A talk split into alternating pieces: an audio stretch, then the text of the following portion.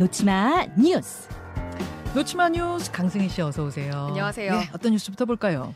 용량 줄인 꼼수 인상. 아, 이거 뭔 줄 알아요. 그러니까 슈링크 플레이션 이렇게 얘기를 하던데 네. 가격은 그대로 둔 채 용량을 줄이는 거. 그거 얘기하는 거죠? 맞습니다. 그러니까 뭔가 뭐 김이나 만두 이런 거 식재료들 사면은 양이 좀 적은데 느끼는 분들 있으셨다고 하거든요. 예. 실제로 용량이 줄었습니다. 한 평균 10% 정도 크게 표가 안 나는 선에서 이 제조사들이 덜어낸 건데요. 예를 들어서 핫도그가 한 봉지에 보통 5개였는데 어느새부터 4개가 들어있고요. 캔 맥주는 375ml에서 370으로 5ml씩 줄였고요. 아, 진짜요? 네. 비엔나 소세지, 김, 치즈도 용량을 한 10% 정도씩 줄였습니다. 이게 싹 조사를 해본 거군요. 네. 이렇게 37개 식제품들이 용량을 줄인 걸로 드러났는데요. 네. 소비자들은 여기에 대해서 사실상 이건 물가 상승이다.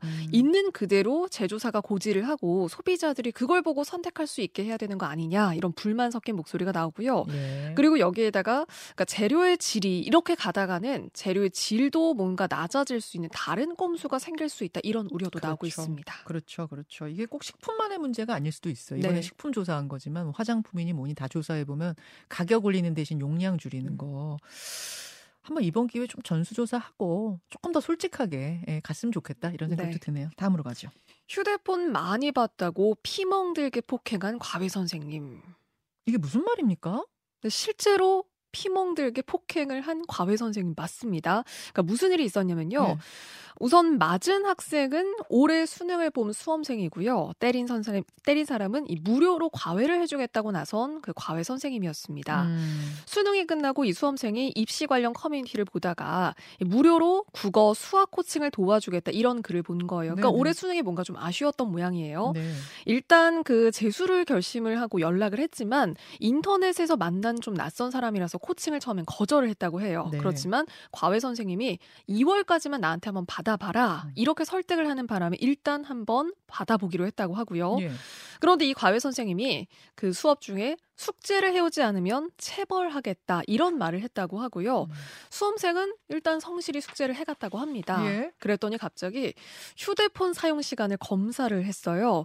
그러면서 이렇게 폰을 많이 본 거냐? 너 아직 정신 못 차렸다. 정신 차리려면 좀 맞아야겠다. 그러더니 반바지로 갈아입게 하고요. 그리고 무릎을 꿇린 상태에서 그 드럼 스틱 같은 그 막대기로 허벅지를 피멍들도록 15대나 때린 겁니다. 지금 그 학생이 제공한 사진을 네. 강승희 씨가 준비해 오셨는데 저렇게 때렸어요? 네, 저게 그 결과물이고요. 세상 지금 라디오로 보시는 분들은 도대체 어느 정도인가 상상이 안 되실 텐데 그냥 그 손바닥만한 정도 크기의 피멍이 노란색, 붉은색, 전 무슨 색이라고 하죠? 시퍼런 색깔로 네. 손바닥만한 크기의 피멍이 들었어요. 네. 그러니까 맞으면서도 내가 잘못해서 맞는 건가 보다 처음에 이런 생각을 했는데 주변에 이 사실을 알고 나서 아 뭔가 잘못됐구나 이걸 직감을 했다고 하고요. 그런데 부모님께 알리지도 못했습니다. 그러니까 수능 점수가 아쉬워서 일단 무료 과외라고 해서 간절한 마음에 시작을 한 건데 네. 이 판단을 잘못한 것 같다 지금 후회를 하고 있다고 하고요. 밑도 끝도 없는 폭행이다. 이 무료 과외부터 의심스러웠다. 세상에 공짜는 없다. 이상한 사람 많다. 지금 온라인상에서는 굉장히 공분의 목소리가 거셉니다. 이거는 수사를 좀 해야 될 것 같은데요. 네, 이건 신고를 좀 하는 게 낫지 않을까 신고해야 싶어요. 되고 온라인에 올리기만 하고 끝낼 게 아니라 신고를 하고 좀 경찰에 조사할 필요가 있을 것 같습니다. 이 사람이 처음부터 무료과외라고 하면서 어떤 저런 좀 폭력적인 행동을 하려고 접근한 네. 건 아닌지 그렇다면 제2, 제3의 피해에서 또 나타날 수도 있으니까요. 이건 신고하십시오. 조사하십시오. 다음으로 갑니다. 군인은 3,000원 더 내세요. 요즘 식당에서 만난 군 장병들한테 밥값 대신 내주는 시민들도 있다. 저 이런 훈훈한 얘기는 들었는데 이건 반대예요? 네, 반대의 경우였습니다. 경기도 여주에 있는 한 무한리필 고깃집인데요. 네. 메뉴판 사진을 준비했거든요. 성인 기준 16,900원이고요. 뭐 7세에서 9세 아이는 10,000원, 4세에서 6세는 8,000원인데 가격표 제일 아래를 보시면 군장병은 19,900원 이렇게 안내가 돼 있습니다. 그러니까 유독 군인한테만 일반 금액보다 3,000원을 더 받는 건데요. 이걸 보고 군장병을 차별하냐, 군인 호구로 본다 이런 비난이 쏟아졌는데 네. 여기에 대해서 해당 그 식당 사장님이 해명을 했거든요. 뭐라고요? 그동안 손해를 보면서도 한 4년 가까이 끌어왔는데 군인들이 1인당 한 5인분씩 먹고 간다.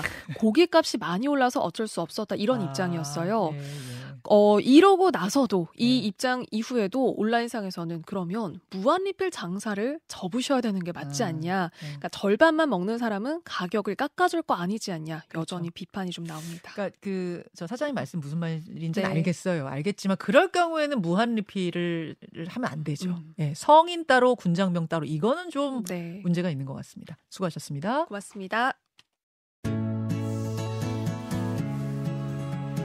김현정의 뉴스쇼는 시청자 여러분의 참여를 기다립니다.